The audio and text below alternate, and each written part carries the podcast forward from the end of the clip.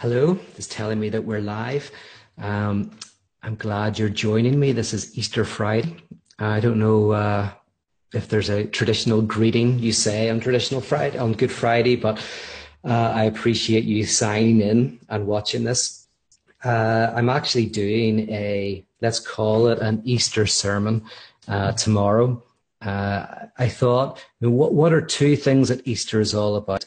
And one of those things is, of course, Easter eggs, and the other is the crucifixion. So I thought I would bring those two together by looking at the movie Alien. Because in Alien, you have the Easter eggs, well, eggs anyway, you know, the face huggers come out of those things. Um, and then uh, with the crucifixion, obviously, it's very connected to, to Easter. And I want to kind of bring those two together to explore what they have in common and what the alien films can tell us about theology, about death and salvation. So that's tomorrow for any of you who are signed up to my um, Pyro seminars via my Patreon website. But don't worry, if you're not signed up or you're not interested, you still get this. Um, and so I just thought I'd click in because I had an interesting conversation with a friend tonight and it reminded me of something, um, I think a common misperception that people have. And uh, basically, what I was talking about was uh, we were talking about depression and melancholy. Because I'm actually uh, writing a book at the moment. I've been writing it for a while, um, but it's been hard for me to get time to really dedicate to it. But thankfully, this morning I found the motivation. I started writing again. And I was writing about Schopenhauer's pendulum now, Schopenhauer's pendulum is basically where he describes life as a pendulum swing between pain and boredom. Right? So, a very cheery fellow uh, was Schopenhauer. Uh, now, now, one way of understanding this uh, is actually saying that Schopenhauer was dimly perceiving something that became clearer in the 20th century with people like Freud. Uh, where, you know, from a psychoanalytic perspective, we swing between depression and melancholy. So depression, similar to pain, and melancholy to boredom. Now, I've defined those terms in previous videos, so I'm not going to say too much about them. Um, if you're interested, you can go back and look at the video uh, where I talk about uh, the difference between, you know, want and need. And there's also a video on melancholy. So you can just go onto my YouTube and you'll find them. Uh, but I will define them very briefly here. Uh, depression can be described as the experience of desiring something that you don't get right? So you want something, but you can't get it. You, you love a person, but you, they're utterly inaccessible. You want a certain career, but it's impossible. You want a certain education, but it's not available to you. Uh, and then melancholy can be described as getting what you desire, but no longer desiring it. So it's when you get the person you want to go out with, or when you get that education, or when you get the money that you really desired. Uh, so you get what you desire, but when in getting it, you no longer really desire it, and you just have this experience of boredom. So depression is the pain of not getting what we would like, and melancholy is the boredom of getting what we'd like. So for Schopenhauer, there is this terrible, inevitable pendulum swing between the two. And if you think of that 1961 movie, The Pit and the Pendulum, um, then you can imagine that this pendulum is is like a sharpened weapon, just getting closer and closer and closer until it destroys us. So it's a it's quite a powerful and uh, a depressing view of life.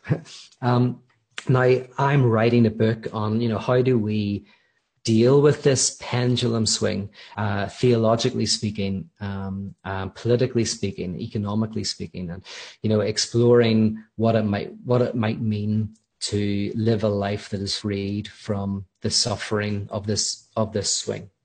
Now, I'm not going to talk about that tonight, but one of the things that came up this evening was my friend said, "Ah, you know, all this depression talk, um, that's for deep people." Uh, I'm a simple soul. and my friends are simple souls. We don't really think much about this kind of stuff. And, you know, we don't really get depressed. You know, that's, that's, that's, that's not what I do. And that's not what my friends do. So when, when she said this to me, I realized that, ah, she is thinking that depression is something subjective, right? You know, someone feels depressed. And if you don't feel depressed, then obviously you're not depressed. And this is a very common misunderstanding. And basically, what I thought I'd do is come on and talk about how depression is more often than not objective, not subjective. Right. This is a Kierkegaardian insight that was then later taken up by other thinkers and developed substantially. But is the idea that actually depression is not often something you feel. And it sounds really bizarre when you say that at first because people think, well, of course, you know if you're depressed, you know, you, because depression is by definition something you feel psychologically. But for someone like Kierkegaard, no, no, no. Um, depression is objective in the sense that it's something that you can be depressed and not even know it, right? Uh, it's the he calls it despair of not knowing you're in despair. And so, from a psychoanalytic perspective, uh, depression is often objective because it's the very thing that you have pushed out of your consciousness. That one of the the whole things about depression is you push out negative feelings, you push out negative thoughts, you push them down right? You get them out of your subjectivity, as in out of your consciousness, out of your ego, um, and get on with life. And in doing that, they cease being subjective, but they become objective. And by objective, I mean they become determinate. And by determinate, I mean there's something you can measure, something you can taste, you can see, you can look at, you can touch, right?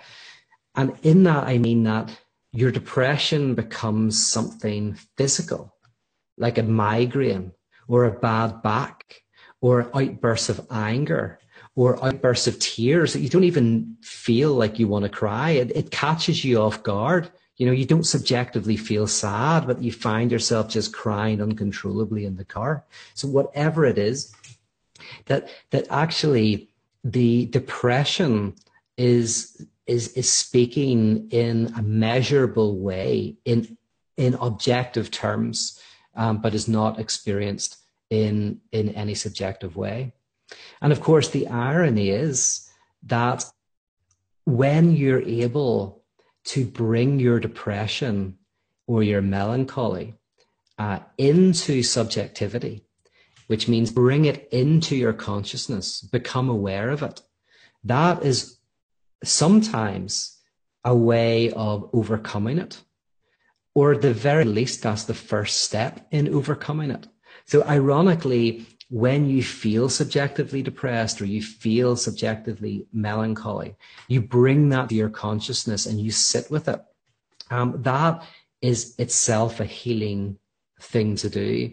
Um, as I say, it doesn't work 100%, uh, very often we have to do more work. We have to talk it through, et cetera, et cetera. But sometimes just being able to talk about the things that we're trying not to talk about, bringing those things to the surface is enough to find freedom from them. So yeah, so that's that's kind of like the the dialectic of depression, is that in order to know if we're depressed, and I'm not saying that, for example, my friend was depressed, I've no idea, but in order for us to know whether we are in a difficult place, it's not enough for us to think about how do we feel. Uh, we have to look at our symptoms, our actions, the things that you can actually measure, the things you can actually see. Are there things in your life which betray either deep pain, one side of the pendulum swing, or deep boredom, which is the other side of the pendulum swing? Are you either suffering because you feel you haven't got what you wanted out of life? Or are you bored beyond belief because, in a sense, you got what you wanted and um, it it's it's not satisfying? Um, and we don't always know whether those things are are things that we feel, or those things are things that are real. Um, so, anyway, there you go. Uh, in terms of uh, in terms of escaping this, um, the book that I'm writing, you know, is trying to explore how uh, we should try to avoid escaping um, this uh, this this di- this dichotomy and this this this difficulty between these two perspectives, but actually um, accept it and actually enjoy it, and find a way of turning our dissatisfactions into something satisfying and good. So that's the topic for uh, future uh, videos and also for my next book on the absurd. Uh, I'm going to just check to see if any of you have written any comments before I leave you and start, um, uh, what's the word, uh, looking at my, my sermon for tomorrow. I call it a sermon because it's Easter. Um, but yeah, let's see. Oh, lots of people saying hello from various places in the world, um, but no questions that I can see. Uh, oh yeah, Robin asks other books uh, in between we could read about depression. Um, there's a great book uh, called Why Do I Do That? Um, it might be called Why Do We Do That or Why Do I Do That?